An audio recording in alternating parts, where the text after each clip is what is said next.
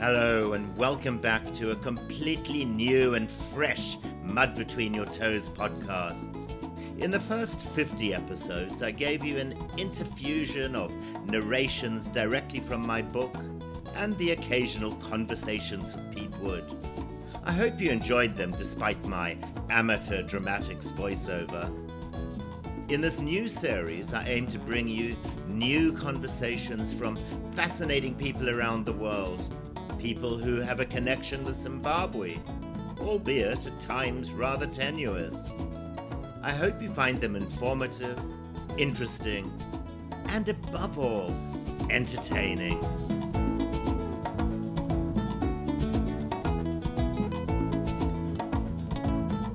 Hello, today's guest requires no introduction to many people who lived in Zimbabwe in the 1970s.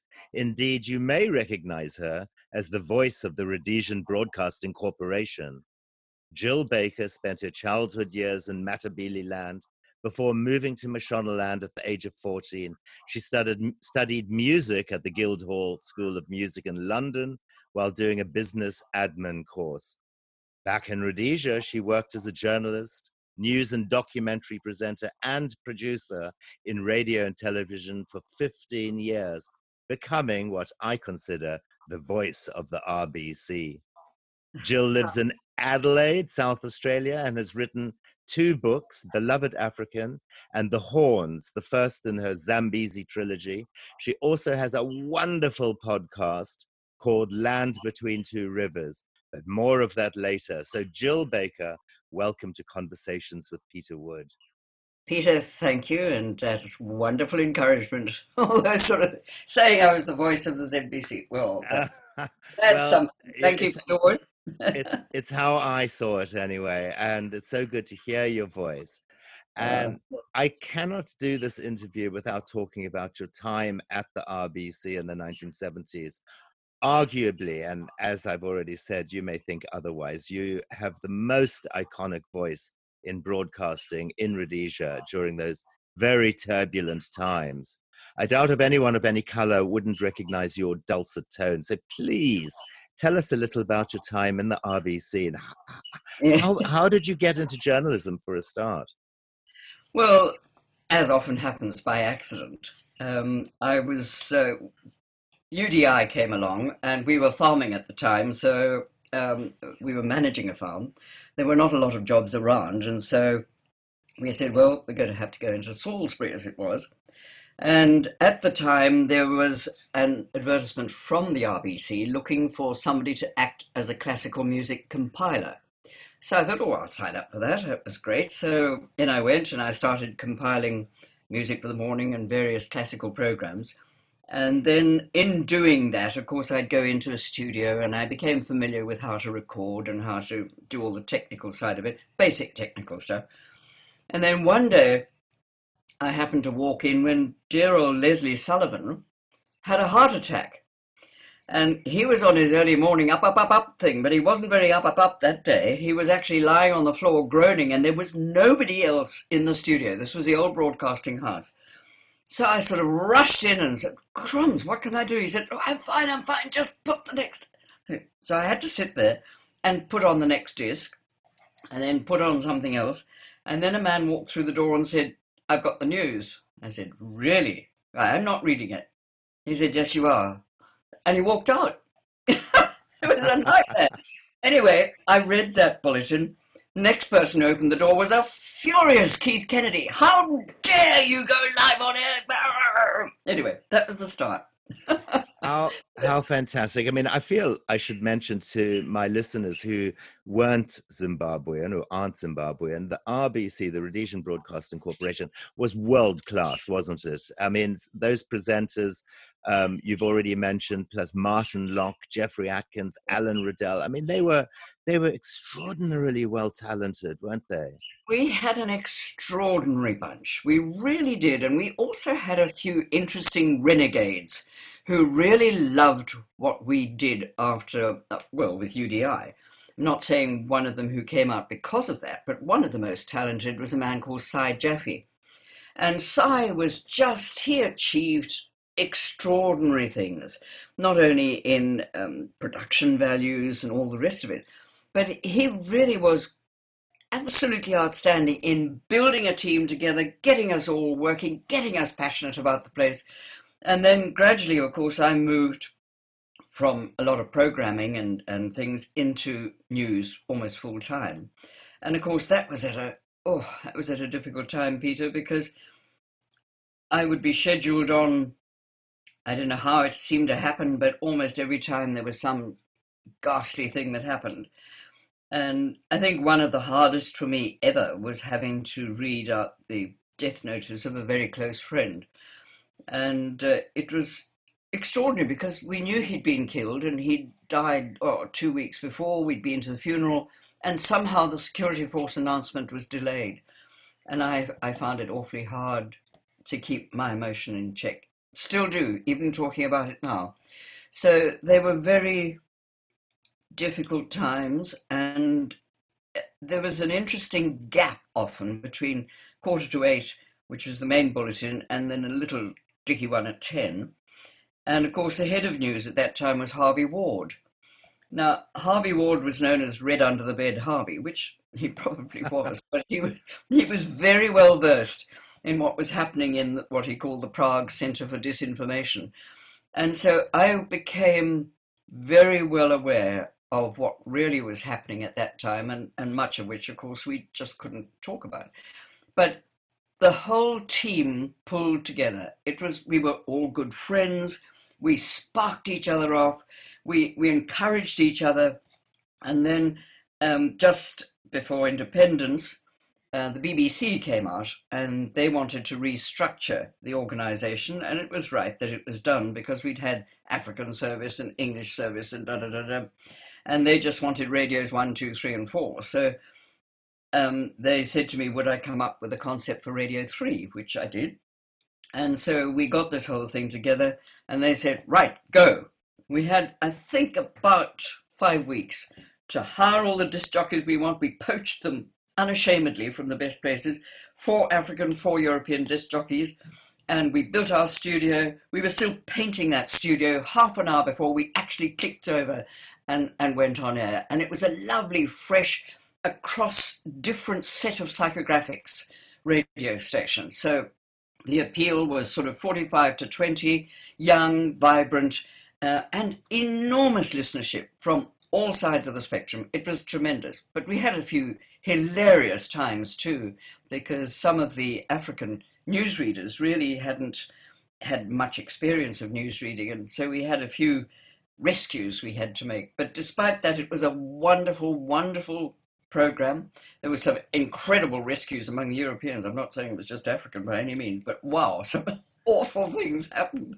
The people were very gracious, and, and of course, it just took all the listenership from everything else. I know. I, I, remember one newsreader, um, a young black girl, and she, she was talking about Queen Elizabeth the Eleventh. Yes, that was a good one. I mean, uh, but we had another one, a chap called Robin Hood. I don't know where Robin is now, but I mean, he always suffered with that name anyway. But he introduced one of my classical programs as Waltz in a Flat. I said, ah, no. I mean, uh, you know, I do remember you having the first thing you had to say when you started the news bulletin was security forces regret to announce the death and action of. So, as you say, that must have been absolutely awful every day having to read the deaths uh, from the Civil War. But oh. in, in its heyday, Jill, uh, many famous and colorful people must have crossed the floor at Pockets Hill. Um, can you tell us one or two stories about some of those people? yeah. Well, two of them are standouts.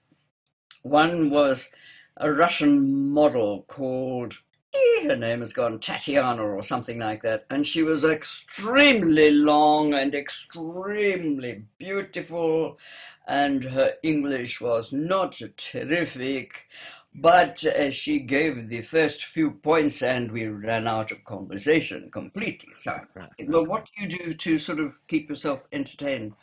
I paint my body, she said. I said, Oh, really? What do you do? I got a quick note from through from Master Control, drop this subject. anyway, she was interesting. The other interesting one was Victor Borge. Ah. of course, I was fascinated to talk to him, but he'd just had a really full on session of chatting to people, and he was tired and he was very hard to interview. We got a few things out of him, but they were both memorably dysfunctional interviews, shall I say. How Other ones. interesting. How interesting. What was he doing in uh, Rhodesia at the time? You know, a lot of people just broke sanctions in those days and, and came out. Yeah, it was amazing how many did. There were a lot of people who said, This is ridiculous, what is happening uh, here, and um, they came out and supported us. And, uh, you know, we had to be a bit careful about interviewing them because not all of them wanted to be known to be there. Absolutely. Uh, But it was an interesting time. I mean, the whole thing about that country was it was never ordinary. Right from the very start, when King Mzilikazi went through there, right through to now, it has never been ordinary, that place. It's always been the focus of the most extraordinary world attention for a lot of the wrong reasons in a number of times. But all that post UDI time, I mean, the only other country that had ever declared independence from Britain was America, of course. No, absolutely. Um, yeah, um, as a child, you grew up. Uh, is this true? You grew up um, with the leader of Zipra, uh, Zipra, Joshua Nkomo. Um, I, I- I mean, you knew him well, did you? Yes, I did. Um, Dad was headmaster of a school in Tjolotjo, uh, which was heartland of Matabeleland, of course. Um, and the school eventually moved in 1942. The boys actually built, rebuilt it all themselves at Mzingwane. And Joshua at that time, Dad spotted him quite early on because it was really difficult to get children into school at the right age. So your ent- school entry, which we would normally regard as six or seven, was m- for most of Dad's pupils would have been in the early years 20 or 21. And you imagine dealing with that. It was really difficult. But Joshua was one of the first to come in at the right sort of age. So he was trying to look for Cambridge School Certificate probably at the age of about 21, 20, 21. But he was almost, you know, the sort of the correct age to be there. So Dad said to him, All right, I will do everything I can to make sure we can get you through to that stage. Would you come and be a carpentry tutor at Mzingwane? Which he did. So, and in the school holidays, he used to, Mum didn't drive. So Joshua used to drive when we went to town. He would drive us into town and look after me while Mum went shopping. And I was only about two or three at the time. But yes, I do remember him because he was a very striking young man, very striking and very bright. And um, yes, Yeah. Of course, remember- of course. I mean, from our my point of view, he was a man. Well, he was a man both loved and vilified in equal degrees by all sides of the political spectrum. Um, what was he actually like as a person? Because I have to say this: as a child, I knew him simply, and uh, you know, as a terrorist who was Mm. instrumental in the shooting down of a passenger plane, and gloating about it to the world press Mm. you know, obviously with hindsight, um, which is a wonderful thing, would he have made a better leader than Mugabe? Oh, unquestioning, Unquestioning. Um, I think his greatest problem was that he was seen to be too soft. He didn't ever want to go to war for a start. And so that was result why there was this big split in ZAPU. Those who were more keen to push the envelope more quickly and get things happening, um, Chikerema, some of the others, all broke away and formed ZANU at that time. I've, I've forgotten the numbers, but the dates, but um, it would have been in the early 60s. And Joshua Nkomo kept holding out against that. He was slow to, to move, for example, to talk to the Russians when the Russians started talking to um, some of the ZAPU members. And uh, Nkomo held back all the time. and he was happy to get money for a printing press, but he didn't want to get money for arms. And so he was a reluctant fighter, should we say. He always kept trying to see if there was another way. And he became more and more vilified as being lacking courage, etc., etc. I don't think that was the case at all. I think his probably his greatest problem was that he'd had quite a lot of association with Europeans and had got to understand and appreciate the um, benefits of a dem- democratic society. That's mm. probably all I can say. But in amongst all of that, too, uh, there's a statement that he made, and he said, I'm only just coming to recognize that having won our fight for freedom, we are not free. Wow. Wow. And, I mean, you know, that was hard for him and of course he became vice president in the new Zimbabwe, but then of course was exiled by uh, by Robert Mugabe during mm. the, that terrible Gukurahundi where Mugabe's three brigade killed some twenty thousand Ndebele. Oh, it was, um, it this, was shocking. Yeah, this pr- pretty much neutered the powerful Ndebele nation, didn't it? Yeah, it really did. I mean, for a start, uh, Nkomo was very much the preferred favourite at the Lancaster House talks, but Mugabe did him the dirty because they were going to fight as a joint patriotic front. And uh, anyway, it's a long story, but Mugabe went his own way and didn't let Nkomo know about it until Nkomo had about two weeks to do the electioneering required. So he was really mucked up right from the very beginning. Um, and I think that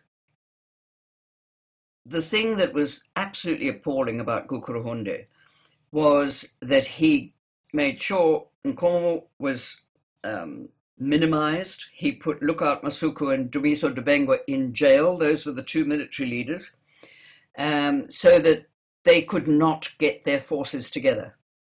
And when they were safely out of the way, that's when he sent Mnangagwa in of course, to start the Gukurahundi. It was a shocking, shocking, shocking thing. And, you know, the Ndebele say, um, you know, the Catholic Justice and Peace Commission said they found evidence of at least 20,000 people killed. You talk to the Matabeles, they say, ah, 50,000, 50,000, wow. 60,000. It was massive genocide, Peter. It was dreadful.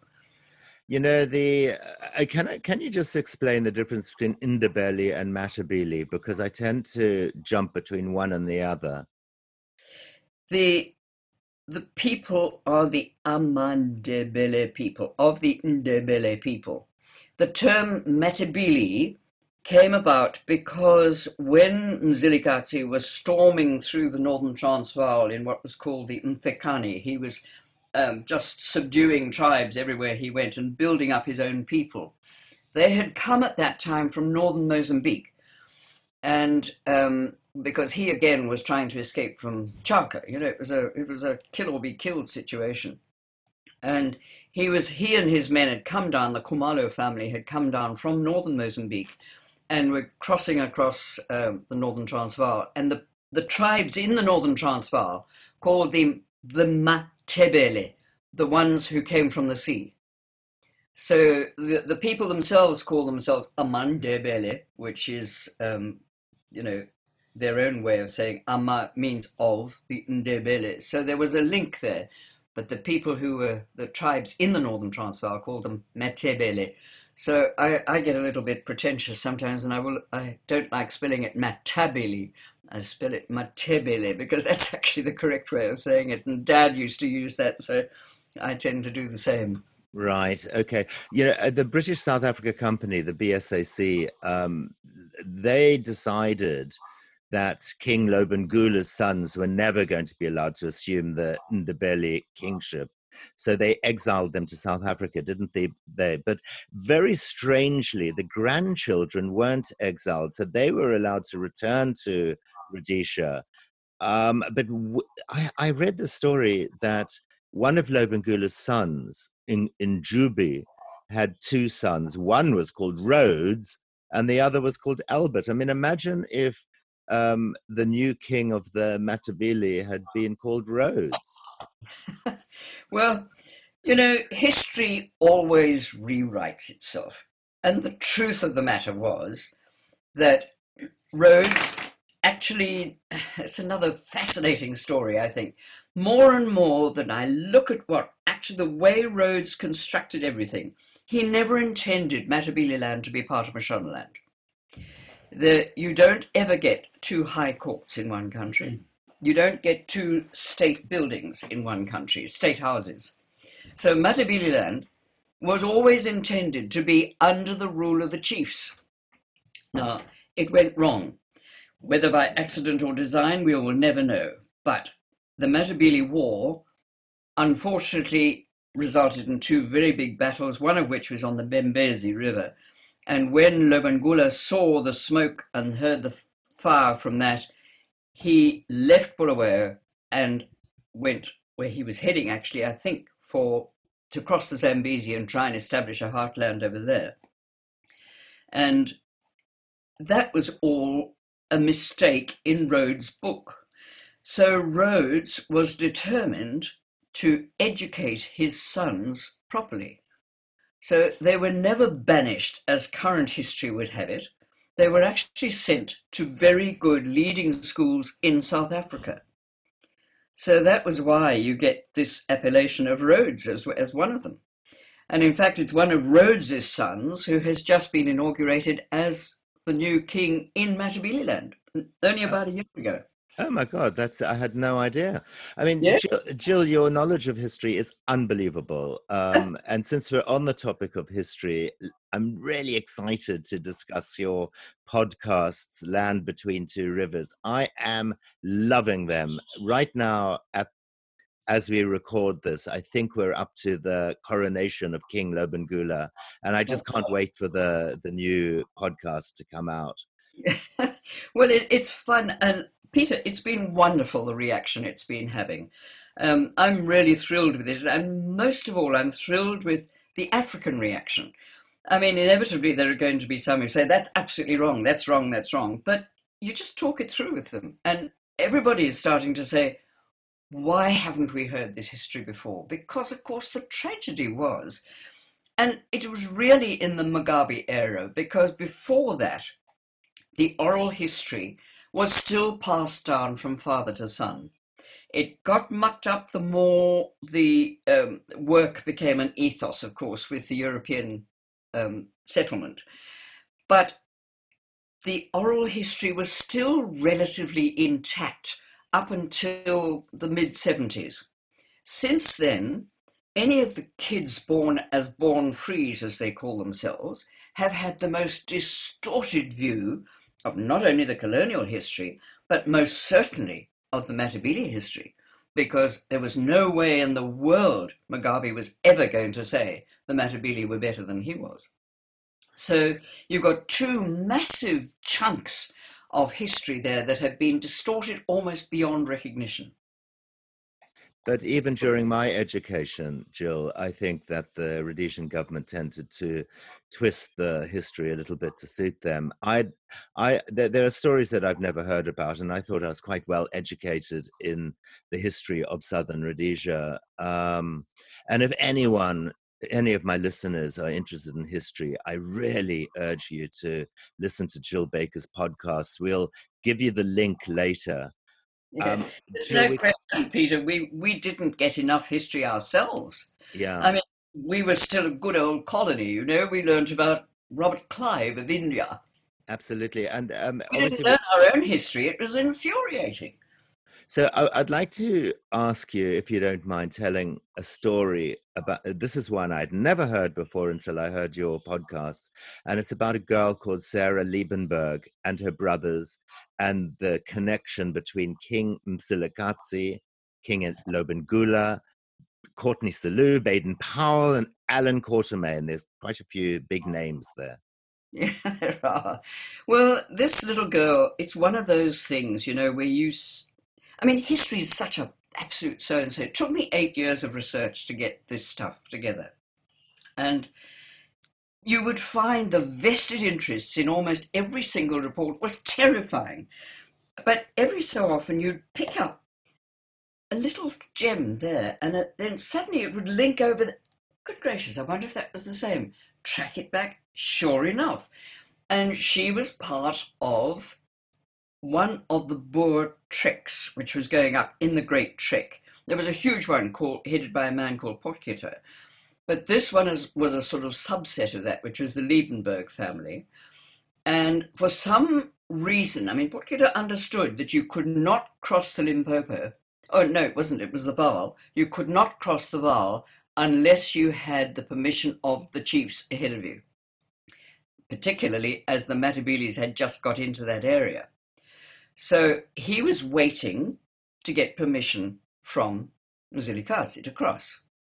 Well, for whatever reason, the Liebenbergs decided to go on their own. And they went at three in the morning, they crossed the Vaal, and they got over to the other side. There was not a sign of anything. And so they outspanned all their oxen so that they could go and have a drink.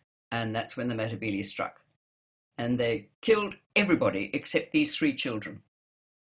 For some extraordinary reason, nobody knows why, they decided to give them to Mzilikazi as a present. Whether it was a trophy of war, I, don't, I couldn't find that out.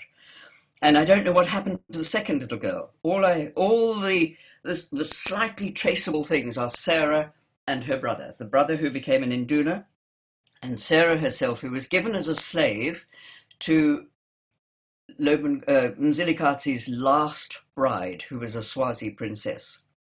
And she had a very sickly baby. So Sarah, we reckon, was about 12 at that time when she was captured.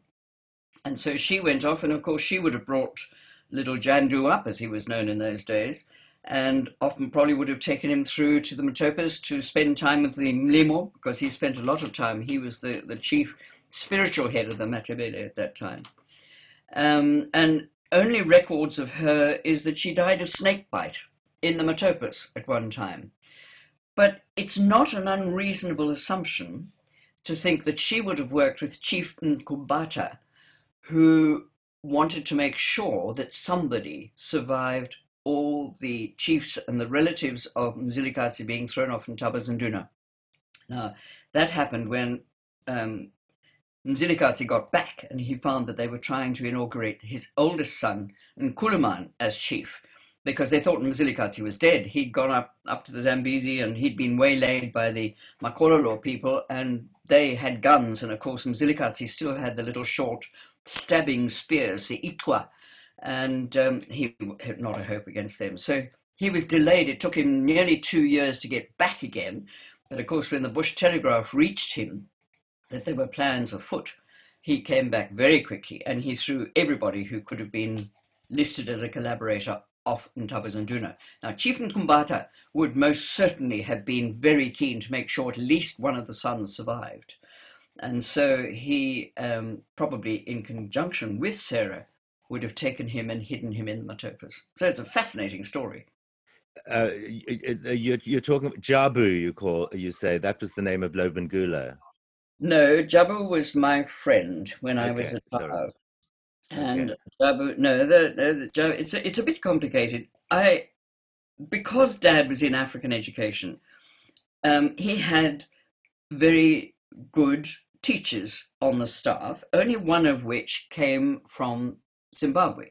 He had been educated, his father had been far-sighted enough to send him down to South Africa for education. Now we're talking 1936 here, Peter, so it's a long time ago. And his name was Dabengwa. Now his son, Dumiso, was born on the same day that I was. And another member of Dad's staff was Dembi Bule, and his son Ernest Bulle, of course, was number two to Bishop Muzorewa. So that was really that juxtaposition of another little boy called Prune, um, Ernest, and Dumiso, and I that made me think there's a story to be told through the eyes of the four of us because we could not have had more divergent opinions. So that's really how the horns came about. And and so that's how you started writing uh, the Zambezi trilogy. Going going back to Sarah Liebenberg, Jill. Um, so what was so she was basically the nanny of King Lobengula, Yes. Uh, well, he wasn't king then. And uh, what was the connection between Baden Powell, Courteney Selous, Allan Quatermain, King Solomon's Mines? Well, because uh, he was obviously used to having a white person around. I mean, he would have just seen Sarah as part of his tribe. Um, he did speak a bit of Afrikaans, which she would have done. Um, he spoke pretty good English, which he never let anybody know. And his great friend was this um, Induna, Induna Sam. Now, again, it's speculation, but there are enough little shreds to suggest that that could have been Sarah's brother. And he was the only, only mentioned as the only white Induna ever in all those Matabele regiments. Now, he, Jandu or Lobengula, Induna Sam, um, Courteney Selous, they all used to go hunting together. And um, Robert Baden Powell was not a regular member, but he did go up there quite often. But he was not so interested in the hunting as he was in the bush survival skills that he obviously would have learnt from Lobengula. So it was a time of daring do and, and most extraordinary romance and um, everybody thought no people thought they could achieve anything they wanted to and the reason Allan Quatermain came into it was that Rider Haggard's book, King Solomon's Mines, came out in the late 1800s, just at a time when everything was beginning to open up for that last little bit of land. Because, you know, that land between the two rivers was the last bit of land given away or colonized or anything in Africa. Because it was far inland, and because the Matabele were there and they were cheeky and, and fierce and people just hadn't got there. So everybody tried to get into this last little mysterious heart of land in the middle of the of the southern southern half of the country. And Quatermain, of course, found King Solomon's mines. And I mean that book I had to read it and laugh at what he said, but it Rider Haggard had had a job in Natal for a while, so he knew enough about Africa to be able to write with some authenticity. But this set the world aflame. You know, all the gold digging areas were giving up all around the world. This was going to be the new, fantastic Queen of Sheba type gold digging area. And so that's why everybody descended on this poor little land between two rivers when King Lobengula was in charge. Tough for him extraordinary and and and you you speak about in your podcast a lost golden opportunity. Can you elaborate on that? Yes. Um, this is going up to 1961 so it's quite ahead of where we are at the moment. Um, there was a lot of turmoil in the late 50s the um, Garfield Todd was head at that time, and there was an interesting metamorphosis happening there. I, I have always said, and I think Dad believed very much because he had to cope with a lot of the influx of it. But after the Second World War, there was a big migration program mounted because we'd lost a lot of men in the Second World War. And we hadn't nearly enough builders, road makers, infrastructure people, all of that sort of thing that the, the colony needed. And so, a bit of an equivalent of the sort of 10 pound pom in Australia, we got a huge influx of mainly artisan people with, with those um, development type skills. And they had all fought through a hideous war in England. They probably many of them had had their homes and their families and their lives destroyed. They came out to uh, Rhodesia in sort of 47, 48. And by the time it got to the mid 50s, there were, of course, from schools such as Dad was running, a huge number of very well educated Africans who had similar skills now. Now, the people who'd come out from England, there was no way they were going to risk losing again. And from about the late or mid to late 50s, They became a tremendous, uh, not an apartheid, but a move in that direction, shall we say. And that really was part of the reason that Garfield Todd was ousted because the cabinet itself became very much more protective. There was a protectionist element came into that. And then, of course, Britain imposed the federation on us, and the federation was obviously not working because southern Rhodesia was so much more developed than northern Rhodesia or Nyasaland. Northern Rhodesia and Nyasaland were both protectorates. We were a self governing colony, so there was absolutely no fit there whatsoever. Northern Rhodesia and, and Nyasaland had been used to the chiefs running the place with help from Britain. We'd been used to running the place on our own as a company, a business. So, with all of that, that huge swing resulted in the breakup of Federation and the appointment of a man called Edgar Whitehead. Now, do you remember Edgar Whitehead? I know the name. Okay. He was in television land, he would never have made it because he was he was a boffin. Um, small, short-sighted, um, so academic that that he could hardly put two words in front of each other, but with a brain that you can you can hardly comprehend how how clever he was. He produced the 1961 Constitution working with Joshua Nkomo as a way forward. 1961 Constitution, and Nkomo was delighted. They'd managed to get a good number of Africans onto the onto the roll, and Nkomo was 100% behind it. He was happy with how it, where it was going, and it would have led to independence by approximately 1984. Unfortunately, a day or two days before the actual referendum was held, he got a notice from Leopold Takawira, who was his chap in Zambia, saying, How dare you sell our people out so cheaply? Takawira, unknown to him, was already talking to the Russians. So no wonder he had that perspective. And Nkomo pulled the plug. If we'd had 1,000 more African votes, that 1961 constitution would have got through and it would have been a regular progression to black majority rule in 1984. Without all the people being killed in between. That's hopefully. exactly yeah. right. That, I mean, that was what was missed. I mean, Rhodesia as a colony was different to other colonies. I, I know this because my great grandfather was a pioneer. Rhodes personally chose the pioneers because Britain wouldn't pay. Unlike any other colony, the people who came out to Rhodesia knew that they would never return to the UK with a, a, comfy pension. So going out going out to Rhodesia was going out for life. That made a huge difference on how white settlers felt about the country, didn't it? Absolutely, absolutely. Because apart from anything else, they had no right to go back to Britain. And um, they, they certainly got no pensions from Britain. And uh, that made an enormous difference because inevitably there was going to be a big government administrative infrastructure all through the native departments and all the education and health, etc., etc. And none of those people ever got a British pension. So they knew exactly as you said if you went out there, mate, you're going out to your home. Quite brave, um, really? That's right. No other colony ever had that same set of conditions.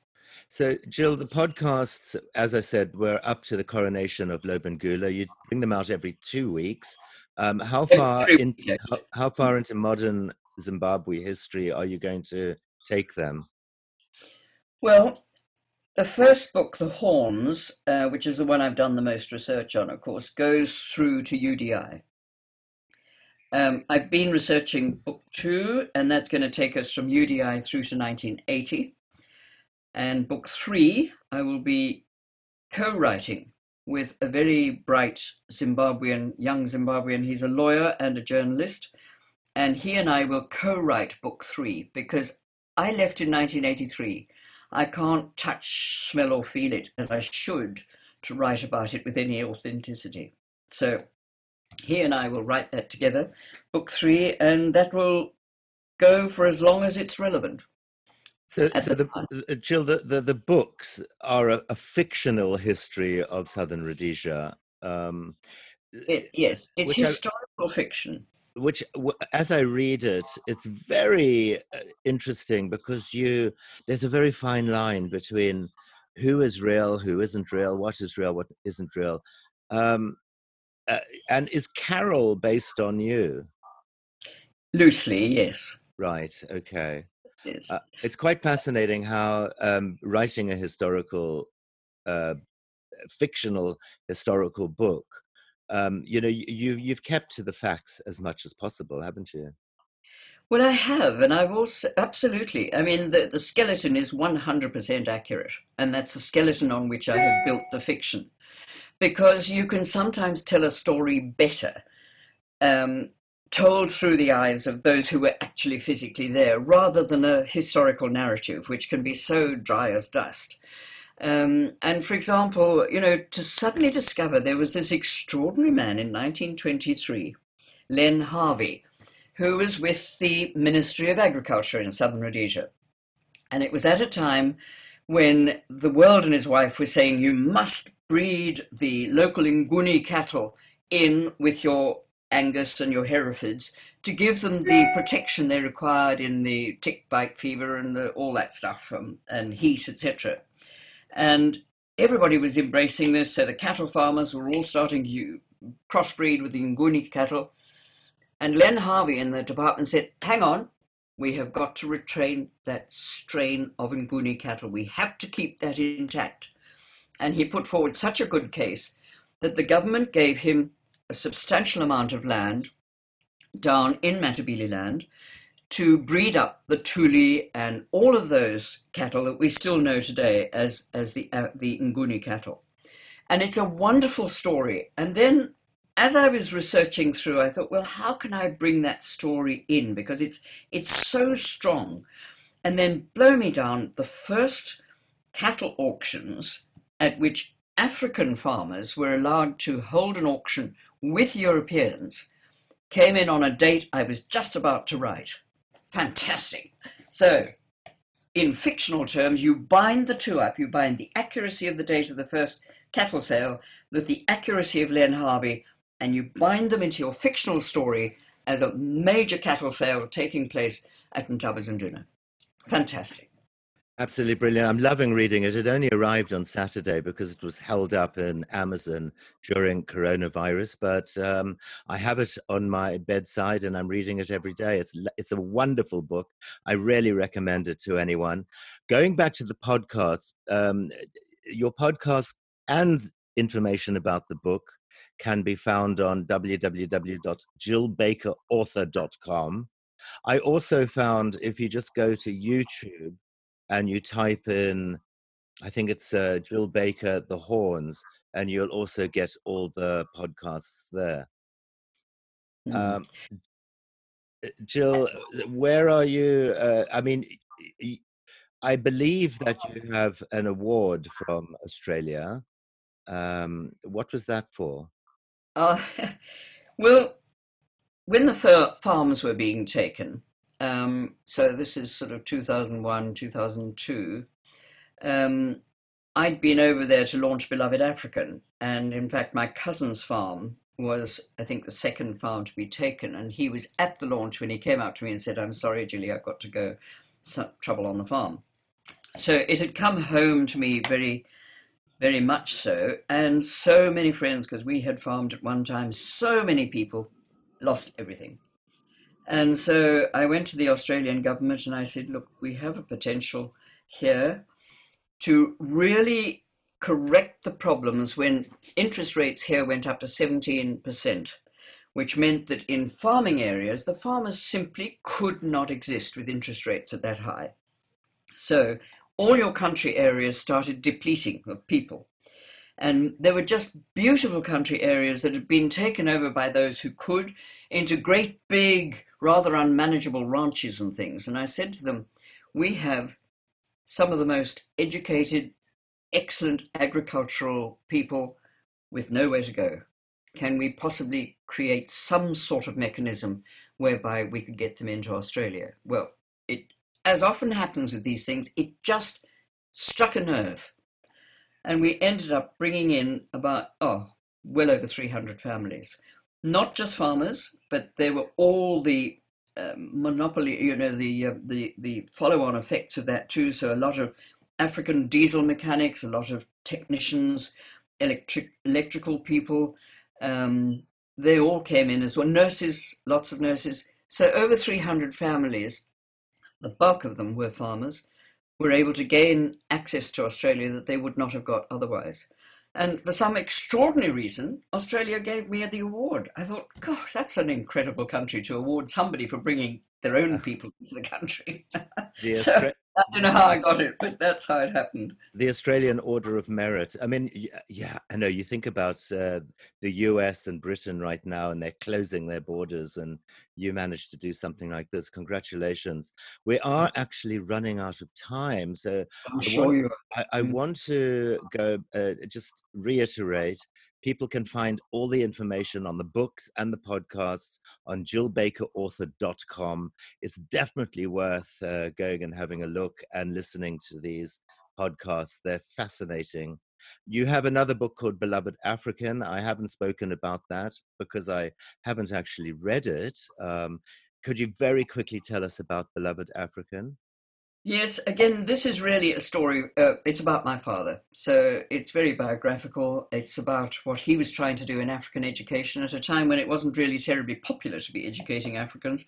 And um, he was a strict Gordonstoun type headmaster, insisted on valor and excellence and courage, and ended up at one time firing an entire school um, because they were so out of hand. So he had something of a reputation, but, but some of the people he produced were absolutely excellent. So it's a story about that and my very English mother and how she just battled with living in a funny place called Southern Rhodesia. Brilliant. It sounds wonderful. Um, Jill Baker, sadly, we are out of time. Um, it's been an honor to listen to you again and hear your voice after all these years. And I really, I, I really look forward to your new episode. So, when is the next episode out? Uh, they come out every Friday. So, 7 a.m. New Zealand time, which means they go around the world and on Fridays. That's absolutely fantastic. Jill Baker, thanks so much for joining me on Conversations with Pete Wood. Great, Peter. Good talking to you. Thanks, sir. Bye. Bye. How about that for an iconic voice to take you back down memory lane? Jill Baker speaking to me from Adelaide, Australia. Well, that's about it. Thank you so much for listening to me, and remember, you can tune into my new episodes of Mud Between Your Toes via iTunes, Google Play Music, Stitcher, Blubrry, and Pocket Casts. Don't forget, you can always buy a copy of my book on both Amazon and Kindle.